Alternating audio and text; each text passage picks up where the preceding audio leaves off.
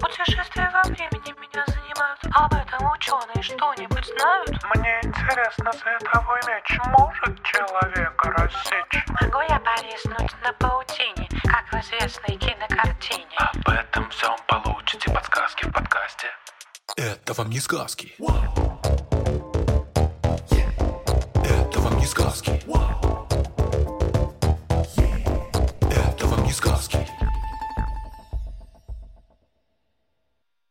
Всем привет! Это подкаст «Это вам не сказки». Я Тата Зарубина. Привет, привет. Да, собственно, все верно. Это подкаст «Это вам не сказки». Меня зовут Степан Кольтеевский. В этом подкасте мы проверяем сказки, мифы, басни, вообще все что угодно на правдивость. И сегодня мы будем разбирать один вопрос, который нам задала Тоня, которой 9 лет. Расскажи, пожалуйста, что это за вопрос и откуда он взялся, Степ. Вопрос такой. Правда ли козы не любят оранжевый цвет? Вопрос из рассказа Владислава Крапивина «Бегство рогатых викингов». Сюжет у этого рассказа достаточно простой. Пятеро детей сражаются с группой из 16 детей, которые нарядились в викингов, взяли палки, какие-то щиты. Дело происходит в подмосковном городке. Вопрос взялся из момента, где один мальчик, который ходит в подготовишку, но невероятно умный, который также был в компании хороших, можно сказать, Которые не викинги. не викинги. Да, верно. Он заставил викингов покрасить щиты в оранжевый. И привел козу Липу, которую он взял, даже не он, а вся компания не викингов. Они привели козу, и из-за того, что щиты у всех были оранжевые, она их просто разгромила. Было полное фаталити. Ничего себе. А там это как-то объясняется? Нет, просто коза не взлюбила оранжевый цвет почему-то. Понятно.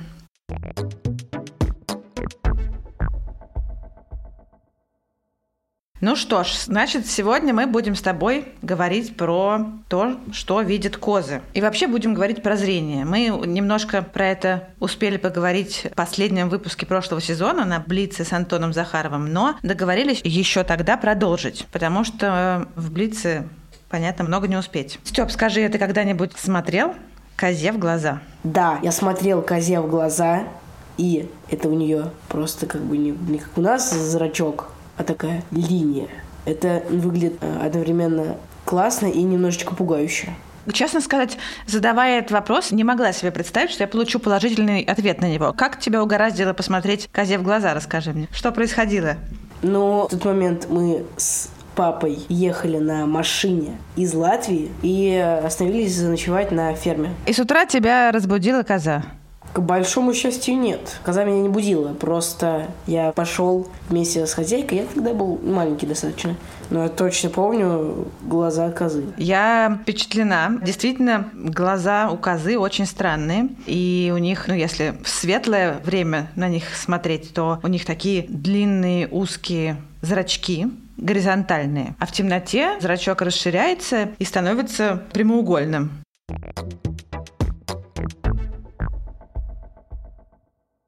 Вообще, глаз устроен очень сложно. Его задача собрать свет, который отражается от окружающих предметов, и собрать его в одном месте, на сетчатке глаза, на внутренней как бы его поверхности. И для этого в глазу есть целая система линз. Глаз окружен тремя оболочками.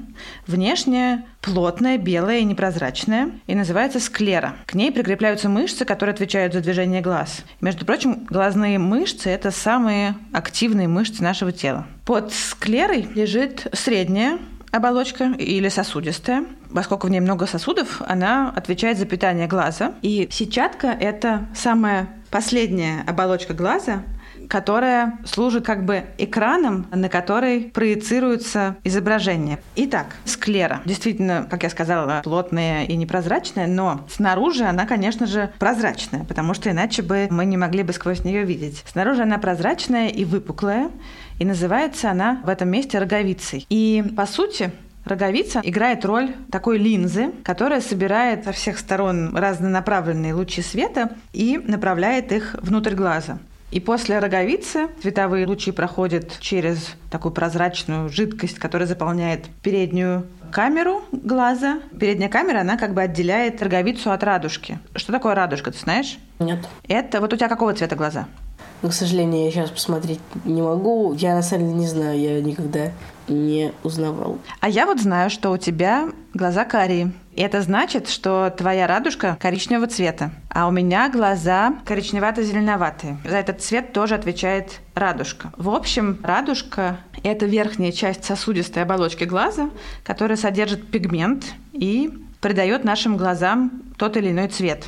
И как раз в центре радужки есть отверстие, то есть зрачок – с которого мы начали. И его задача пропускать центральные лучи света дальше внутрь глаза. А боковые лучи как раз задерживаются пигментным слоем радужки, и благодаря этому туда не проходят случайные и какие-то вызывающие помехи и искажения лучи, а проходит только вот центральный поток. Зрачок может расширяться и сужаться, пропуская, соответственно, больше или меньше света внутрь глаза. При ярком свете он что делает? Сжимается. Да. И, соответственно, количество света, которое проникает внутрь, уменьшается, и это защищает глаз от повреждения. А при слабом свете он, наоборот, расширяется, чтобы пустить в глаз больше света. Ну, я не знаю, видел ты это сам на себе когда-нибудь? М, По-моему, нет. Ну вот это можно, например, наблюдать, если сначала подойти к зеркалу, которое висит в каком-то ярко освещенном месте, да, и ты увидишь, что у тебя зрачки, скорее всего, будут маленькими, а потом притушить свет или найти зеркало в более темной комнате и, но все-таки не совсем темной, чтобы видеть что-то. И там ты увидишь, что зрачки твои сразу станут огромными. Но еще размеры формы зрачка влияют на поле зрения и качество изображения, которое получается у нас в глазу. И из-за этого у разных животных, в зависимости от их образа жизни, зрачки могут быть разными. Что такое поле зрения? Ты знаешь, Степ? Это пространство вокруг нас, которое мы можем увидеть с одного ракурса. Именно, да. И, например, животные вроде коз, которые проводят большую часть своей жизни на пастбищах, на широких открытых пространствах, они должны постоянно быть на чеку. Им нужно все время контролировать как можно больше пространства вокруг себя. Любое какое-то резкое движение, даже если его еще плохо видно, оно может оказаться хищником, поэтому им нужно как можно раньше его заметить и среагировать на него. А дальше уже, если кто-то один заметил хищника, то, скорее всего, все стадо успеет убежать. Поэтому глаза у козы крупные, расположены по бокам головы, и поэтому же у нее такие горизонтально вытянутые зрачки. Благодаря этому они могут ясно и резко видеть почти все пространство вокруг себя. И вперед, и в стороны, и даже сзади. И только за головой, сзади как раз, есть узкая слепая зона. То есть она совсем не видит только то, что находится у нее непосредственно за затылком. Кроме того, благодаря такой форме зрачка, горизонтальному его расположению, глаза коз, как бы они больше света улавливают краями, то есть как бы левой и правой сторонами и меньше верхней и нижней сторонами. И это тоже помогает им видеть широко, да, широкое пространство, и наоборот не дает яркому свету, который с неба приходит, их э, ослепить. Ясно. Система достаточно умная. Да. Еще интересная штука про козу, что она ест свою траву, соответственно, она для этого ей нужно опустить голову, но она спокойно продолжает наблюдать и контролировать э, происходящее вокруг себя даже в этом положении, потому что когда коза опускает голову, чтобы пощипать травку, глаза поворачиваются, и зрачки, соответственно, тоже переезжают наверх глаза, оставаясь горизонтальными. Поэтому она продолжает контролировать все, что вокруг нее происходит. Ну, мне бы на самом деле не хотелось, чтобы у меня была такая система, потому что для человека это не нужно. Человек ест ложкой, вилкой, а вот коза, ей, к сожалению, пощипать травку ложкой, вилкой, к сожалению, не получится. Ну, Поэтому эта система достаточно умная. Еще и хищников у нас, наверное, дома обычно не так-то много. Кот или собака есть, но вряд ли они погнать будут. Да, у наших глаз немножко другие задачи, чем у козлиных, и поэтому они устроены немножко по-другому.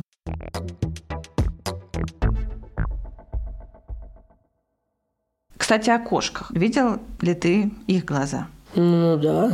Что скажешь про них?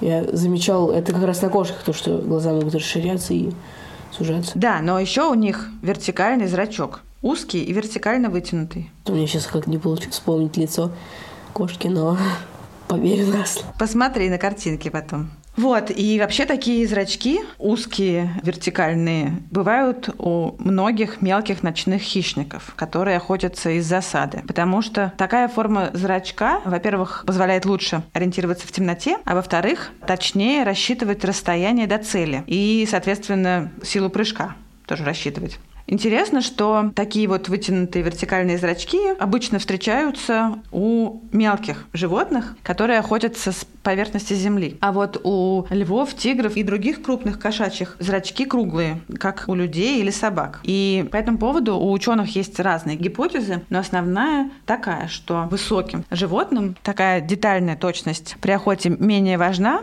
при этом, поскольку они, как правило, охотятся при дневном свете, у них и нет необходимости в хорошем ночном зрении. И лучше всего для такого способа охоты подходит как раз круглый зрачок. Ну ладно, поехали дальше про глаз. Пройдя сквозь зрачок, свет дальше идет через хрусталик. Хрусталик это тоже такая линза, как роговица. И он может менять форму. Это помогает глазу фокусироваться на близких или далеких объектах и делать изображение четким, независимо от, от того, далеко или близко ему приходится смотреть. Да, кстати, реально, вот когда я, например, смотрю сначала на близкий объект, потом неожиданно там, например, на окно начинаю смотреть, э, и вправду у меня несколько мгновений фокусируется глаз. Да, ну вот, свет прошел через роговицу, через зрачок, через хрусталик, через стекловидное тело, и вот он дошел до сетчатки луч света наш, да, и на ней уже находятся специальные чувствительные клетки, которые будут анализировать, что, собственно говоря, этот луч света нам принес.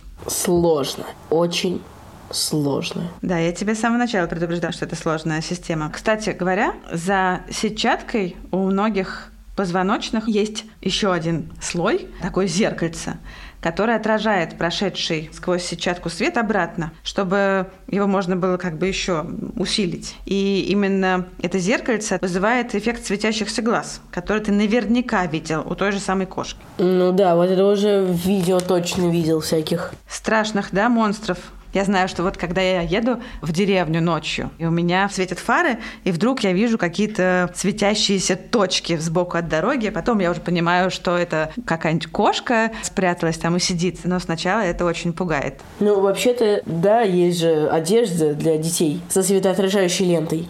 Так вот, у кошек она вообще встроенная.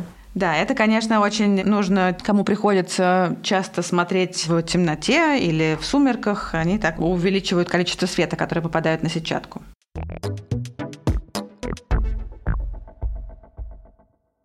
Так, ну что ж получается. Ты мне уже сказала про форму глаз у козы, у кошки, у хищников. Ты рассказал про хрусталик, про зрачок, про эту всю полезную вещь, про расширение зрачка, про его сжимание. Все-таки, какой у нас был вопрос? У нас был вопрос про оранжевый цвет. Мне вот интересно все-таки узнать на него ответ. Сейчас все будет. Сейчас я немножечко еще тебя помучу, да расскажу про устройство глаза и обязательно дойдем до оранжевого цвета. Но чтобы перейти все-таки к рыжему цвету, мне нужно рассказать тебе про палочки и колбочки. Ты знаешь, что это за палочки и колбочки такие? Я точно знаю, что это что-то, что есть в нашем глазу, и что это как-то связано с дальтонизмом. Да, на самом деле это связано не столько с дальтонизмом, сколько с нашим вообще умением видеть. Палочки и колбочки – это светочувствительные клетки или фоторецепторы. Они воспринимают свет и передают дальше информацию о нем в мозг. Они вот бывают двух типов. Палочки такой цилиндрической формы клетки, а колбочки, они больше похожи на конус. Вся эта сложная система линз, о которой мы с тобой все это время говорили, нужна для того, чтобы свет попал именно на сетчатку, не до и не после нее, а именно на нее и в то место, где палочек и колбочек светочувствительных клеток больше всего.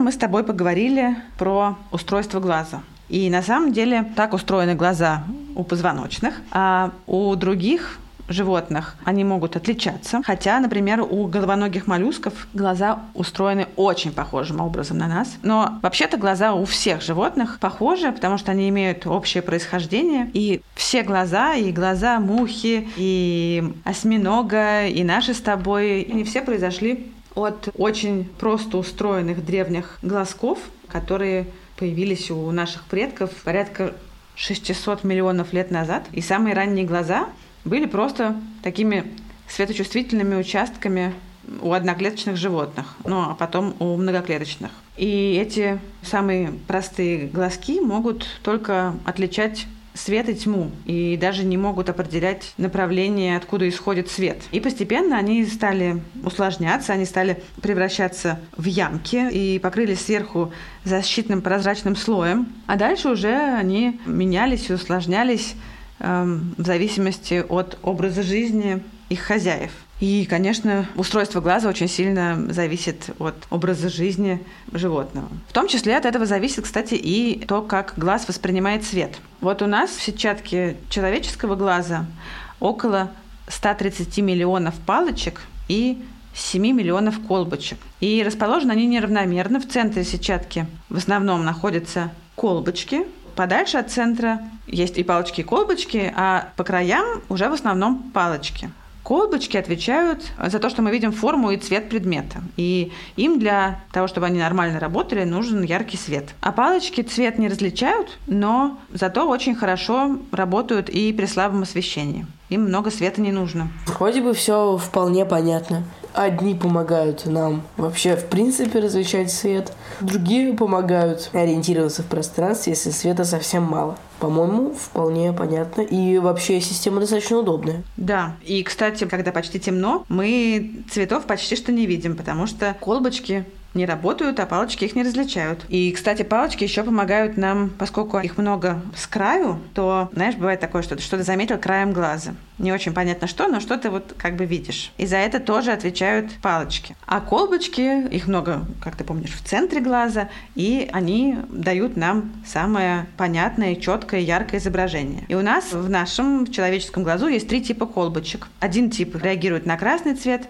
другой на зеленый и третий на синий. Получается, что у нас есть вот три главных цвета – красный, зеленый и синий. А все остальные оттенки и переходы и переливы – это уже результат обработки в нашей голове, то есть такой внутренний фотошоп. И на самом деле мы не видим ни лилового, ни оранжевого, ни салатового цвета, а видим просто разные пропорции синего, красного и зеленого. А если все три типа колбочек одинаково и одновременно возбуждаются, то мы видим белый цвет. Ну, круто, на самом деле. Что-то, по-моему, такое проскакивало где-то, такая information. Но как-то я не придавал этому особого значения, теперь я знаю.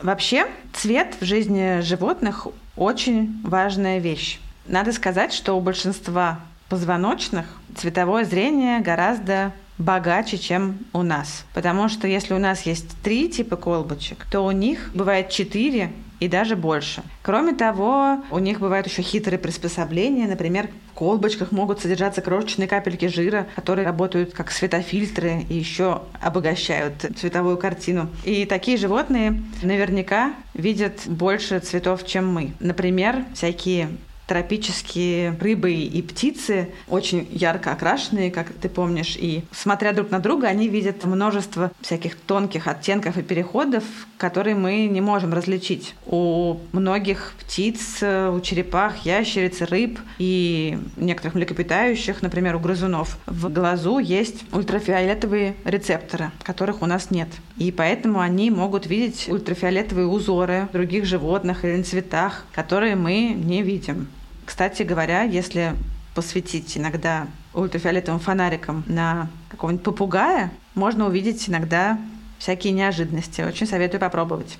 Ну, конечно, было бы реально классно посмотреть попугая под ультрафиолетом, но для этого где-то надо найти попугая. Ну, это я могу с тобой поделиться попугаем. А вот это вот уже хорошее предложение. Ну, тогда еще фонарик ультрафиолетовый надо найти. Но это, думаю, уже не такая проблема. Ну хорошо. Да, и животные могут, во-первых, видеть ультрафиолетовые узоры друг на друге, которые мы не видим. Например, нам кажется, что две бабочки, самец и самка, друг от друга не отличаются, а вот они видят различия в окраске друг друга и без труда понимают, кто перед ними. А у многих растений бывают ультрафиолетовые метки на цветах, которые опыляются насекомыми. Это такие указатели нектара, которые помогают насекомым найти самое вкусное место на цветке. Так, а вот, да, я понял, что мы, конечно, не самые крутые, мы потому что не видим ультрафиолет, но есть существа, которые его видят. Какое вот самое прям такое крутое существо? Слушай, ну, самое крутое существо с точки зрения зрения – это такой рачок или креветка-богомол.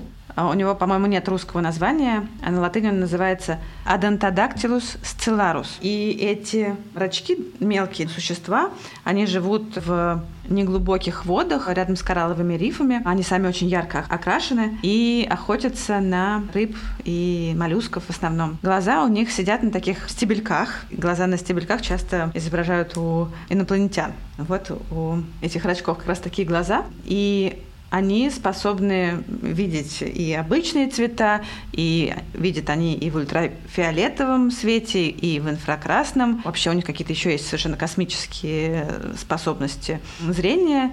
А, И вот у них в глазах целых 16 типов колбочек. Представляешь, какой мир он видит вокруг себя, Степ? Этот рачок. Да вообще. Ну что ж, да уж.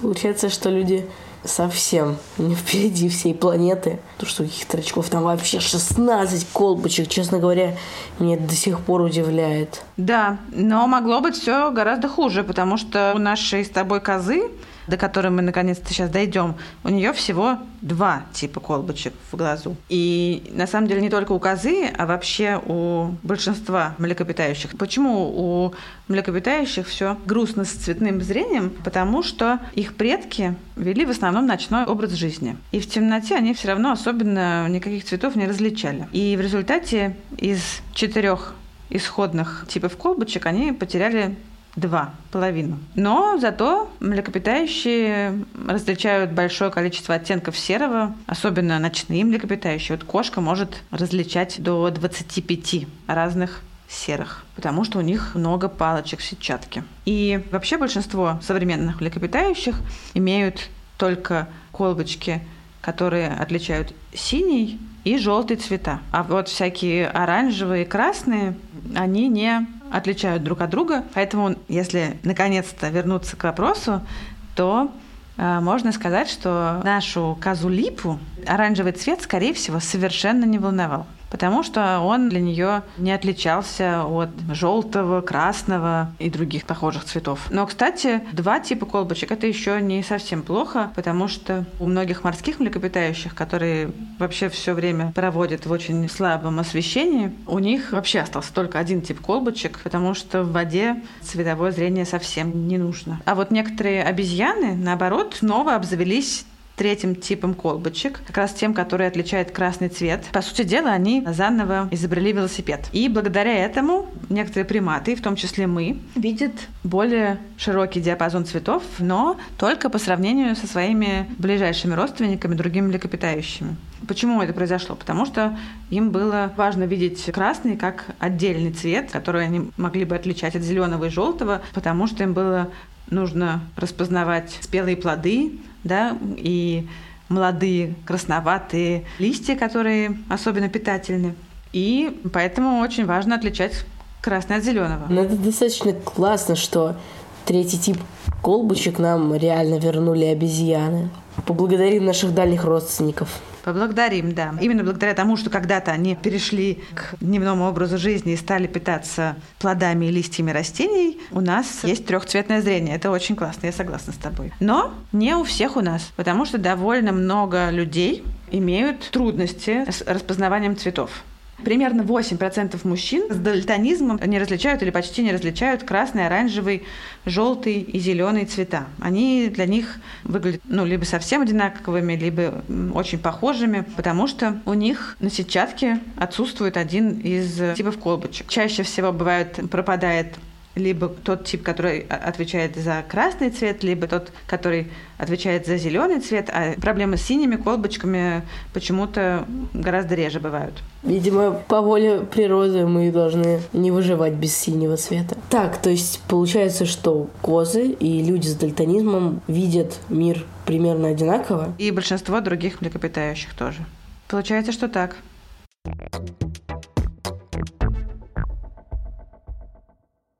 Наш миф опровергнут. Газа бы не стала злиться на викингов за их оранжевые щиты.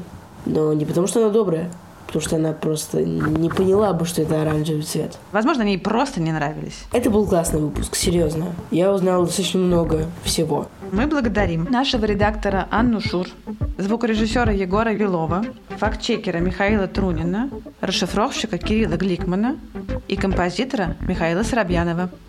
Спасибо всем большое. Наш подкаст можно слушать везде, где вы слушаете подкасты. Но, конечно же, лучше всего слушать его в приложении «Гусь-гусь», так как там мы выходим на две недели раньше, а еще есть куча всяких прекрасных лекций, сказок, подкастов, курсов и очень много всего полезного. А также новый подкаст «Где сидит фазан» про цвета. Всем пока!